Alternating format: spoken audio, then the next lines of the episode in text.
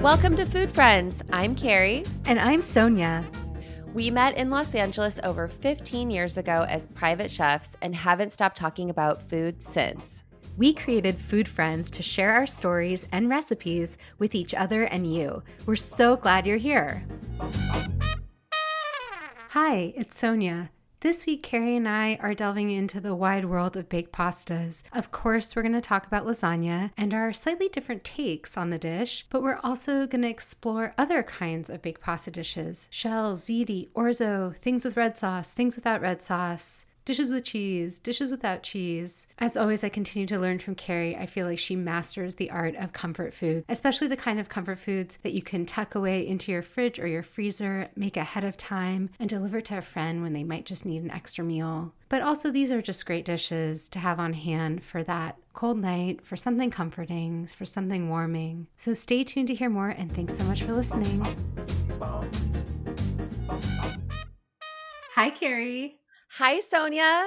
So good to see you. So nice to see you. So, today we're going to talk about baked pastas. And this is a space I think that you particularly excel in. I, am excited to kind of talk about what baked pastas do you like and that you have had success with. And are there any new ideas that you're looking forward to cooking and baking this fall. I mean, I really appreciate you seeing me this way because I don't even think of myself as particularly this is my zone baked pasta. Although I ju- I just love throwing things in casserole dishes and baking them. So I think that's why I naturally like end up experimenting. But I'm also curious, like what I think we can't do anything without talking about lasagna briefly. Um, 100%. Yeah, and so I'm really curious to hear about your lasagna because I feel like it, I've never had it and I know without having it that it's amazing. You know, a couple years ago, I decided to go into the lasagna bolognese category and I I had never made one before. And I did actually did it for Halloween. We were hosting Halloween with some friends and I knew that I wanted to be like involved in the party, so I made all of these baked pastas ahead of time and just reheated them for the party. You know, I will say lasagna bolognese is a real project, right? Because you have to make the bolognese and then you have to make a bechamel and then you have to assemble it. But if you plan ahead, you can do them all with ease. Because you can make a bolognese sauce weeks in advance. Yeah, and throw that yeah. in your freezer. And then, you know, the day that you make the bechamel, you know, you can you can assemble that with with the bolognese. You don't have to do all that in one day. And then you can leave that to sit for a couple of days and then just bake it on the day that you're planning to serve it. I never even thought about making bechamel in advance,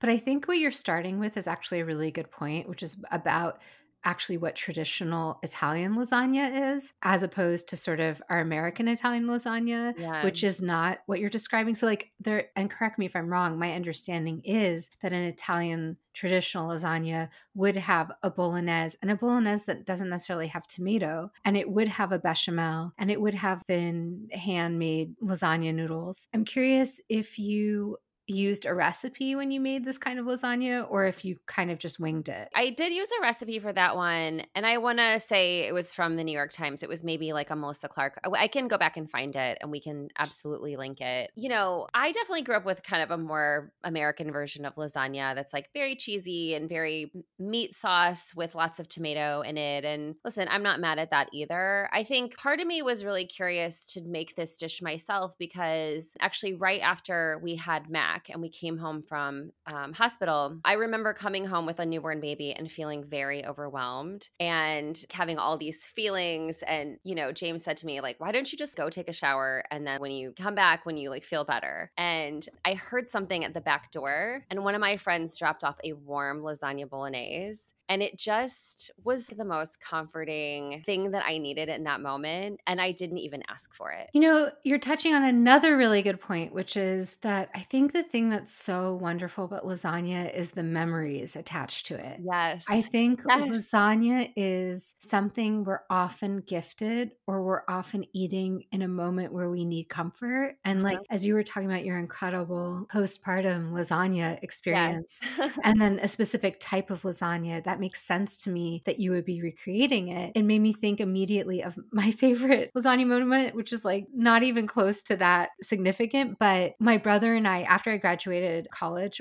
I got the present from my family of getting a, a ticket to Europe to go on a summer vacation. So it was like my graduation gift. What and gift. It was a great gift. Yeah. And my brother and I went together actually. And the best lasagna I've ever had was on that trip. We were in Amsterdam which is not a place known for lasagna. But for whatever reason, you know, when you're like in the middle of traveling and you're tired and you're hungry yeah. and you walked, you know, 24,000 steps or whatever it is, we weren't tracking steps then, and you're just walking all day. It's just like this piping hot. And it was such a, like an American lasagna. Yeah. So that to me is kind of where my brain goes. And I just want to share one other. We're connected by lasagna in this weird way because John Bernard, our friend who set us up on our blind date, date because the reason we met, his favorite food in the whole world is lasagna. Oh my God. Specifically vegetarian lasagna because he doesn't mix milk and meat because of laws of kosher. He just doesn't do that. Part of our friendship was we would i would trade services for lasagna. Like oh wow.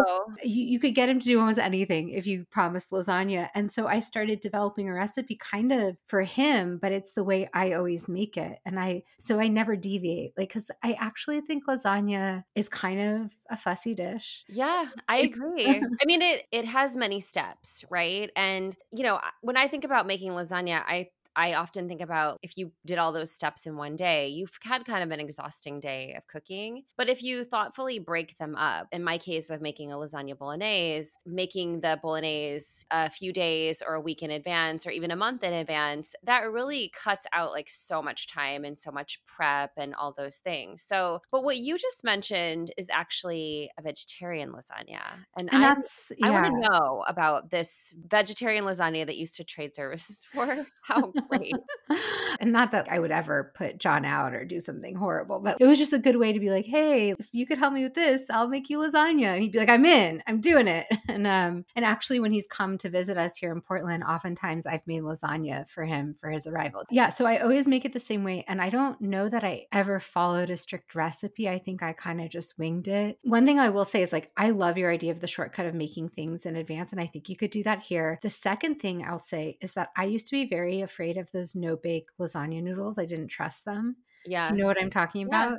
Yeah. yeah. But now I kind of swear by them and I actually think they're worth it because I think the most annoying part of lasagna, unless you're making your pasta from scratch, boiling those big noodles that always break and get stuck together and flop around is yeah. such a pain in the tuchus as it was uh, you know so i just i really like italian lasagna sheets that you don't need to pre-boil anyway so my lasagna is heavy on the sauce. I think that most people don't put enough sauce and they end up with dry lasagna. And in fact, I've done that and I like a saucy lasagna. Now, everyone's going to have a preference. I'm just sharing mine. So I make a lot more sauce than you think you need, or you could use Rao's or your favorite jarred marinara. And then I make a ricotta mixture with thyme and sometimes basil or parsley, like, but definitely thyme. For some reason, I like that in this lasagna. Interesting. It's a weird ingredient. That's I think an interesting. That's an interesting addition. I think. I think I picked that up from Ina Garten on one of her lasagna recipes. Okay. I wilt a ton of spinach, but I also have done it with chard. Pretty Some much. The more the more delicate greens, not like a kale. Exactly or a cabbage or a collard, but more like a chard or a spinach greens or a spinach, right? Yeah, or a beet green. Yeah, all work well. And then I've also sometimes sauteed a layer of mushrooms too. If I'm oh, like wow. really feeling ambitious, I'll just saute some mushrooms and that will be a layer,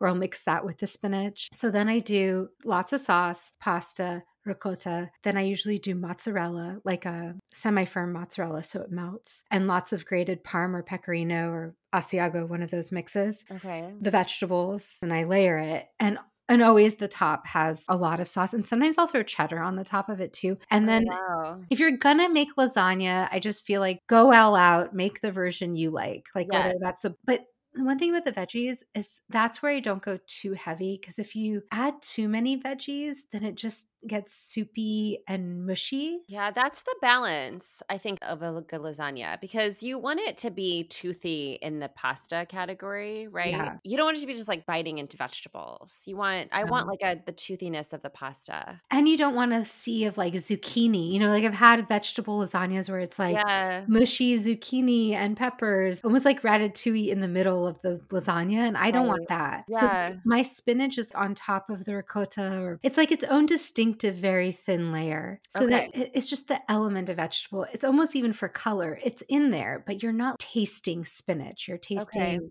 the balance of cheese and sauce and pasta. I mean, I'm putting in a request right now next time I come to Portland. Well, I like the sound of your bolognese lasagna. Yeah, the bolognese lasagna really delivered. I mean, my number one baked pasta dish is stuffed shells. Oh, Love stuffed shells with my whole heart. I've been making them since high school. And I love a shell because it can hold the cheese. And I love to stuff the, I, I love the, the mixture, the cheese mixture to be very green. Like I like a lot of greens chopped into it. You know, there's something about it that feels both really rich and really virtuous because you've got pasta and cheese balanced out with these garlicky greens. you have to explain how you make it because already it sounds a little bit like my lasagna, but in shell form. Yeah, so usually what I do is I work with the ricotta mixture. You know, ricotta, I definitely add some kind of sharp cheese, like you said, grate or um, mince a lot of garlic into there too. Right. There's usually like a couple of eggs to kind of hold it all together. And then I just chop up a ton of greens. And I've definitely used all different versions of greens, but I mean, I grow a lot of kale. And so whenever I'm harvesting that stuff, I'm usually just pulling it out, giving it a minimal saute to bring some of the the water out and then chopping it as fine as I can and putting it mixing it into the bowl with the cheese and the eggs. And then really in this space too, one of my favorite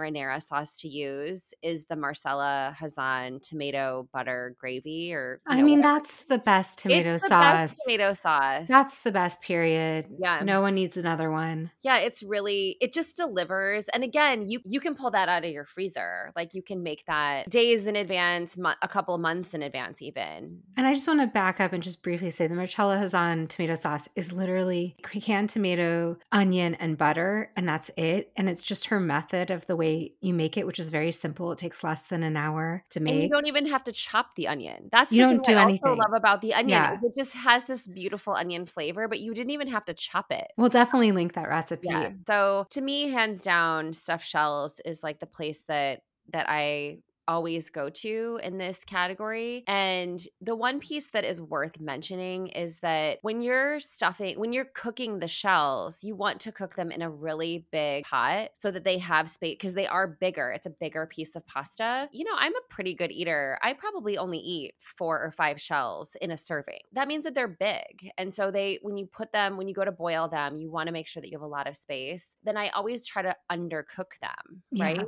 You have to. I don't want them to be so soft after they've baked. So it's like finding that balance. It's on the toothier side of al dente for sure. It has to be. I think you're absolutely right because it's going to continue to cook in the sauce. It's going to absorb the moisture from the cheese and the greens. So it's going to soften, but you want it to hold its shape. You don't want it to all turn into, again, mushy mess. You know, the thing about stuffed shells and lasagna also makes me think that there was a brief period where I got into baked ziti. I haven't made it in a long Oh. time. And I think it was around when the Sopranos were really popular because they were constantly eating baked ziti.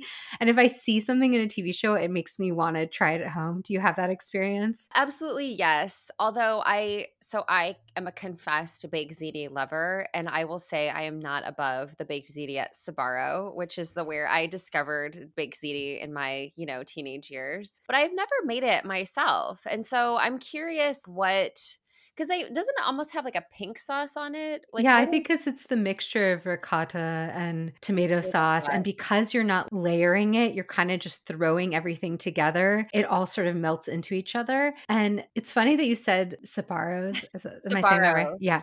yeah, um, small. Because what? I think about too with Big Ziti is I think about like Pizza Hut pasta or like airplane pasta to me is also Big Ziti. Like any and I actually sort of secretly like my Big Ziti mushy as opposed to so we're talking about al dente with Yes, the meat Same. cream. It's like you almost need it to be like this sort of mushy because that's kind of how you came. We like at least for me, that's how I came to the dish. Is that I want it to be this sort of like mushy, comforting. It's not meant to be like a culinary experience per se. Exactly. It's meant to be like real Italian American comfort food. Totally. And so, yeah, I think at the times I've made it, it's been pretty, and also because it's easier. Like with lasagna, it's layering. With stuffing shells, you're stuffing shells. And not that that's so so hard, but it's some, you know, some There's work involved. assembly. Yeah. Yeah. But with ziti, it's like you boil some pasta and then you th- throw it with some sauce and some cheese and some, you could do crumbled meat or, you know, whatever you like, or a Right. meat sauce or more I like, cheese. yeah, I think the Sbarro version was just a vegetarian version anyway. You know, I think you're probably right. I've, n- I actually think I've only eaten there once at the mall once and like, that sort of reminds me of another baked pasta dish that I also made at this same Halloween a couple of years ago. And it was actually the first time that I made ratatouille. And I know that we just talked about ratatouille, but I really wanted, I don't know why I was having this like super strong feeling about hosting this dinner and knowing that everyone was going to be eating a lot of candy and a lot of treats. I just felt like everyone needed vegetables for dinner. And so I decided to make a vegetarian ratatouille pasta. mm, And so what I did was I made the ratatouille recipe, but I actually kept the tomatoes out of it. So it was just eggplant, zucchini, peppers, onion, garlic, thyme, rosemary, all those with plenty of olive oil. And I roasted them all separately and then roasted them all together. And then while that was kind of doing its thing, I cooked some pasta and I tossed it in the Marcella Hazan tomato gravy. And so the pasta had flavor and then all the vegetables had flavor. And then I combined them all and I added mozzarella cheese balls and a little bit of goat cheese and I baked it all. And it was perfect. it was unbelievable. I think the one thing I would add to that in the future is something that you and I bond very, very strongly over, which are garlic toasted panko breadcrumbs. I think with a lot of these things, it benefits from a garlic. Even a big ziti would benefit from a garlicky, toasted, buttery panko, which is literally just melting butter and garlic and breadcrumbs together and, And toasting them, them, toast. letting yeah. them toast till brown over not too high of a heat because you don't want to burn it. That's it. And that on salads, on casseroles, on baked pasta, on soups. It's like where doesn't that taste good? But it's Yeah. it's funny you said that because the other week when I made ratatouille, inspired by our conversations a while back, what I did is I took leftover ratatouille and one night I boiled off some fusilli noodles and then I added the ratatouille to the noodle to the pasta and then I crumbled in some feta and then I just tossed that all together and the ratatouille became the sauce for the pasta. I mean, it's like we're food friends. It's sort of like we're food friends. But I think I was definitely channeling you in that moment. There's this category of baked pasta that I feel like I've mentioned before to you and you haven't totally been sold on, and I want to revisit. Tell me. and that's orzo. Ooh. Because you're not a big orzo person, right? No. We've talked about that. I don't have a strong feeling about orzo. I think I'm really interested in your orzo ideas because you also really love it and I feel like every time you have an idea about orzo, I'm I'm so intrigued by it. I just don't really have a language with it. I know what you mean. There's like certain things that you just don't aren't like incorporated into your world and Yeah. you're not against them. They're just not on rotation. So this is why I want to bring orzo into your field of vision, as it were. um, we got really table. yeah, we got really into orzo the past few years because Jonathan often likes to add noodles to soup. And so I used to always have egg noodles on hand, especially when I had the deli. I had these wonderful German egg noodles that we would sell. And those are so great in like just about any soup that would benefit from a noodle. But I think the one day we were out of all of them and I had orzo on hand. And so I was like, oh, we could just put orzo. And then he was like, I love orzo. So now we have to have it always for soups. and we still like egg noodles too, don't get me wrong. The other thing is I started cooking orzo in some unexpected ways. Like, so basically, I discovered what's great about orzo too is you can cook it in liquid in the oven and it will bake, kind of like rice. So you don't have to cook it off first, which is like, again, why this falls into the baked pasta category. And I learned this because my father keeps very, very strict kosher. And to cook things for him, and people who understand this will understand what I'm saying, you have to double wrap everything in foil. Otherwise, my oven isn't kosher for him. I had to do a whole bunch of special preparations if I'm cooking for him, which it doesn't happen that often. But I realized that if I threw in orzo into like a tin baking, di- you know, like those foil, because I had to use Yeah. Something I Right. couldn't use any of my own cookware. I can add orzo, garlic, and onion, and good broth or whatever I add, and maybe even water. It cooks in the oven and it came out really good. And it came out a little bit more risotto y, like it wasn't as al dente. Wow. And so I started to play around with that because I really like it. And so now I kind of sometimes will just throw some vegetables, some orzo, a little liquid of any kind, broth or not, and some like feta or some, you know, goat cheese would be nice. And just let like throw that in the oven and let it sort of bake up and cook. That sounds amazing. And that's that's also where I think you don't realize the brilliance that you it's so second nature to you. And when you throw out these ideas, like I literally don't ever cook with orzo and I would never think to do that. I'm a very limited rice baker to begin with. I make rice one way, it's on the stove, it's very basic. And so, you know, there are these similar dishes where you make like a baked rice and you put all these vegetables in and it's vegetarian, it's very herby and delicious. And I'm like, you can do that in your sleep. I mean, I'm excited to have you share these recipes because I need I to write up a recipe. Yeah. Because I don't, I always wing it, which is not helpful for other people and also not always helpful for myself because then I have no memory of how I did it. I know with this baked orzo, one time I did chicken thighs. So, like, I seared some chicken thighs, bone in, skin on, and okay. then I put them in a baking dish with orzo and I maybe like fennel and onion or some kind of mix like that, and that with a little white wine and a little broth, and then I bake that in a you know in a Dutch oven or in a ceramic baking dish, something like that. And that was a kind of one pot orzo chicken. It you could put rice in its place. It doesn't have to be orzo, and I like the creaminess of orzo when it bakes. It gets kind of like I said risotto like. Yeah, that sound it sounds so delicious. When I was thinking about sort of bringing some ideas to the space, one of the other things that came up for me is a cauliflower pasta bake. You know, there's so many different ways to cook with cauliflower, right? And it gets really sweet. You know, it's in that same family as like cabbage and you know, when you cook it down it it just I don't know, it like breaks down in a really beautiful way and I think if you cut it into bite-sized pieces and then there's this Alison Roman recipe that I use which was like cauliflower and like tons of shallots. Like I love her affinity for shallots because I also love shallots. It's like shallots, garlic, cauliflower, and you cook them in a pan and then I toss that with pasta and then you toss it with cheese and then you put some bre- breadcrumbs on it and you throw it in the oven. And you could do all of that ahead of time, a couple days in advance, and then just bake it to reheat it on the day that you're pr- planning to serve it. For that, are you cooking the cauliflower? You're obviously cooking the shallots. Are you cooking the cauliflower before you mix it with the pasta, before you bake it? Yes, you're cooking the it kind of caramelizes the cauliflower before you cook before you bake it all together. So it actually doesn't need as long of a bake. It's not like a, a lasagna that needs an hour or longer to bake. It's actually a much shorter bake. Like the kind of um, way when you would make like mac and cheese and you would you make yeah. it on the stove top, but then you bake it off in the oven. Exactly. Exactly. Yeah. That same idea. So I did that at the holidays a couple of like a couple of years ago. And that was such a winner too. And it also involved garlicky panko breadcrumbs, toasted panko breadcrumbs, which to me is kind of a must in this space in some ways. Well, if you're going to have a very soft baked thing, it's nice to have the sort of savory, crispy, salty thing on top. Yeah. And I love a heavy cauliflower mixed into pasta. Like, I think it just breaks up the richness of the pasta, the heavy stodginess of pasta. So Agreed. the cauliflower adds such a lightness. So I love that in a baked casserole of any kind. And it made me think of this thing I just had the other day, which I wish you were there with me. Um, there's this.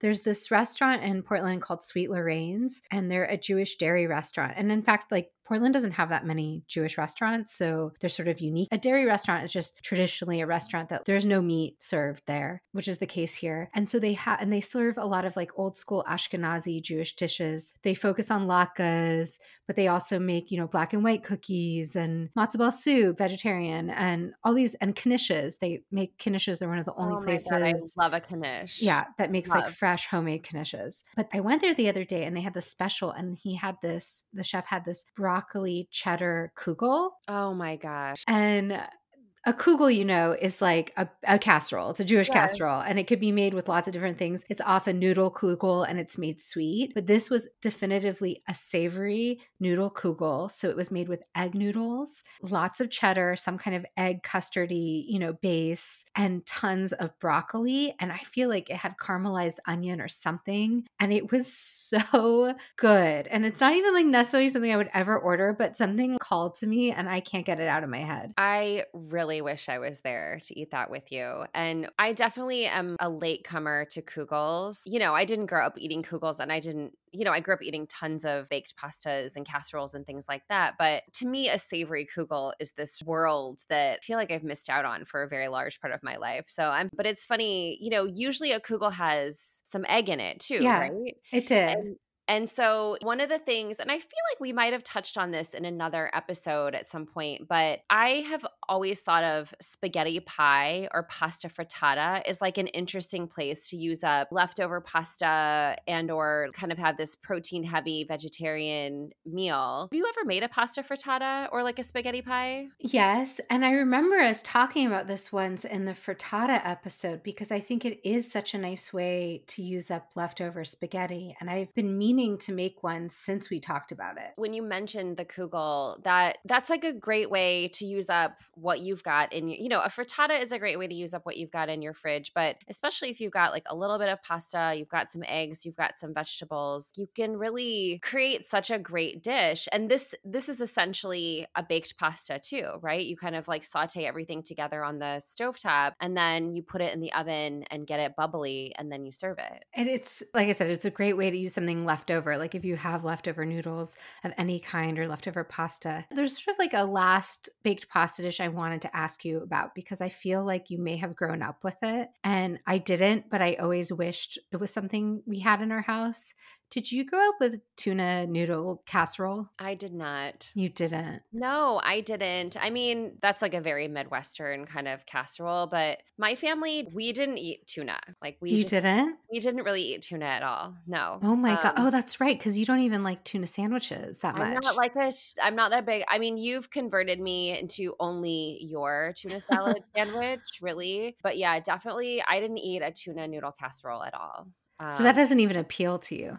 No, I don't know. I know that you're gonna like give me a hard time about this, but to me, also the smell of it, like I do not want to smell like a tuna noodle casserole in my house. I just wouldn't do it. That's a good point. I mean, like I said, I never grew up with it. It was just something that would come up on TV shows and sitcoms. And I was always so curious about it because I like tuna. But I feel like it's had a comeback in recent years. I'm going to have to dig around and see if there's a good recipe out there. I don't know that I'll ever make it, but I'm just sort of curious about it. Yeah, I mean, I'll just offer as your food friend, you might be romanticizing this this idea in your mind in a way that reality would just not play out so well for you. I'll just say. I'm sure there's people listening though who grew up on it, love it, make it. I feel like it's like one of those sleeper hits that people still love. Yeah, no, and I'm curious. Listen, if there's a if there's someone out there that has like a hard take on this, we would love to hear from you because are people still making tuna noodle casseroles? I actually have one more that I want to bring Oh. up to you that I'm interested in making but I've never made. And when I was doing a little bit of just research and thinking about what I wanted to talk about, there's a Deb Perelman recipe that is a riff on an Ottolenghi recipe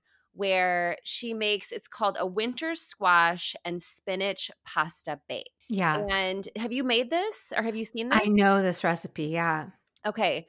What I think is very intriguing to me about this is that you don't cook anything. You don't pre-cook any of it. You put it all into a springform pan. So the the time that it takes is just like assembling it and then it takes like 90 minutes to bake or something. It takes like a really long time to bake because you don't cook the squash, you don't cook the noodles, you don't cook the spinach and somehow it all melts into each other into this really beautiful. It's a spaghetti pie. It's like a pasta pie. Why have you not made this yet? It sounds incredible. I just just discovered This is such a oh. so- Kari discovery. I remember seeing it too, but I think what I didn't do was read the recipe, which is where the genius is. Because right, like if you see the finished finished product, you don't think like, oh, this is stuff I don't cook. You think like, oh, I have to cook the squash, I have to cook Yeah. the noodles. I never dug deeper to see, and also why a springform pan and not something else? Do you know? I didn't read that much about it. I just thought like, oh, well, I wonder if Sonya's made this before. This is I'm putting this on my fall list, my fall You, dinner you list. for must sure. report back. I can't Yeah. wait to hear about that. I'm so fascinated. It sounds perfect. And that's the thing is I think there's the time and place for the elaborate baked pasta dishes. And then I love an easy baked pasta dish. And to find Yeah. another one, like you found that great,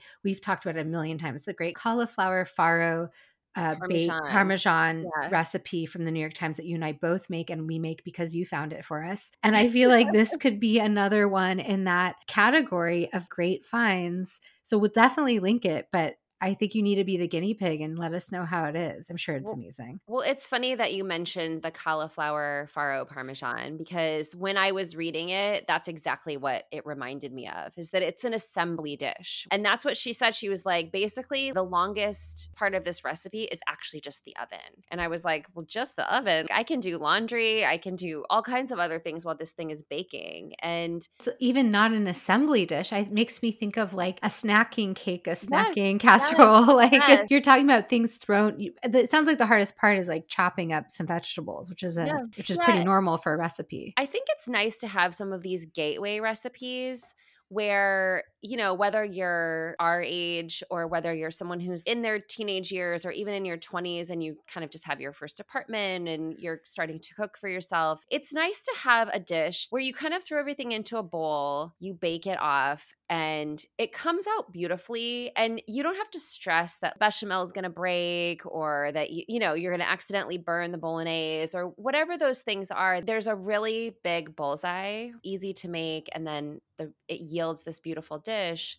I think that's a nice place for people to be able to go to. And also for even people like you and me to go back to. Yeah. I don't want to spend like the whole day in the kitchen. And A lot of times I don't want to spend the whole day in the kitchen. Yeah. And anyway, just even the more elaborate ones, I just love the idea of like making components in advance and freezing them and not, you know, the, it's just those little things that make it easier on us, I think are always welcome. Yeah. So yeah, exactly. Well, I am so excited to make some, I don't know what, ziti stuffed shells, pumpkin go back to pasta. ziti too. That sounds amazing. All right. Well, until next time, we'll report back. And if anyone knows about tuna noodle casserole, shoot us a line. We're all ears. We're all ears.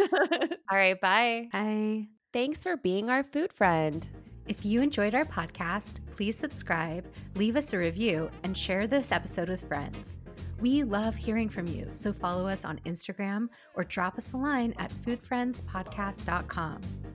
Yes, we'd love to hear from you and your food friends. Happy cooking and eating.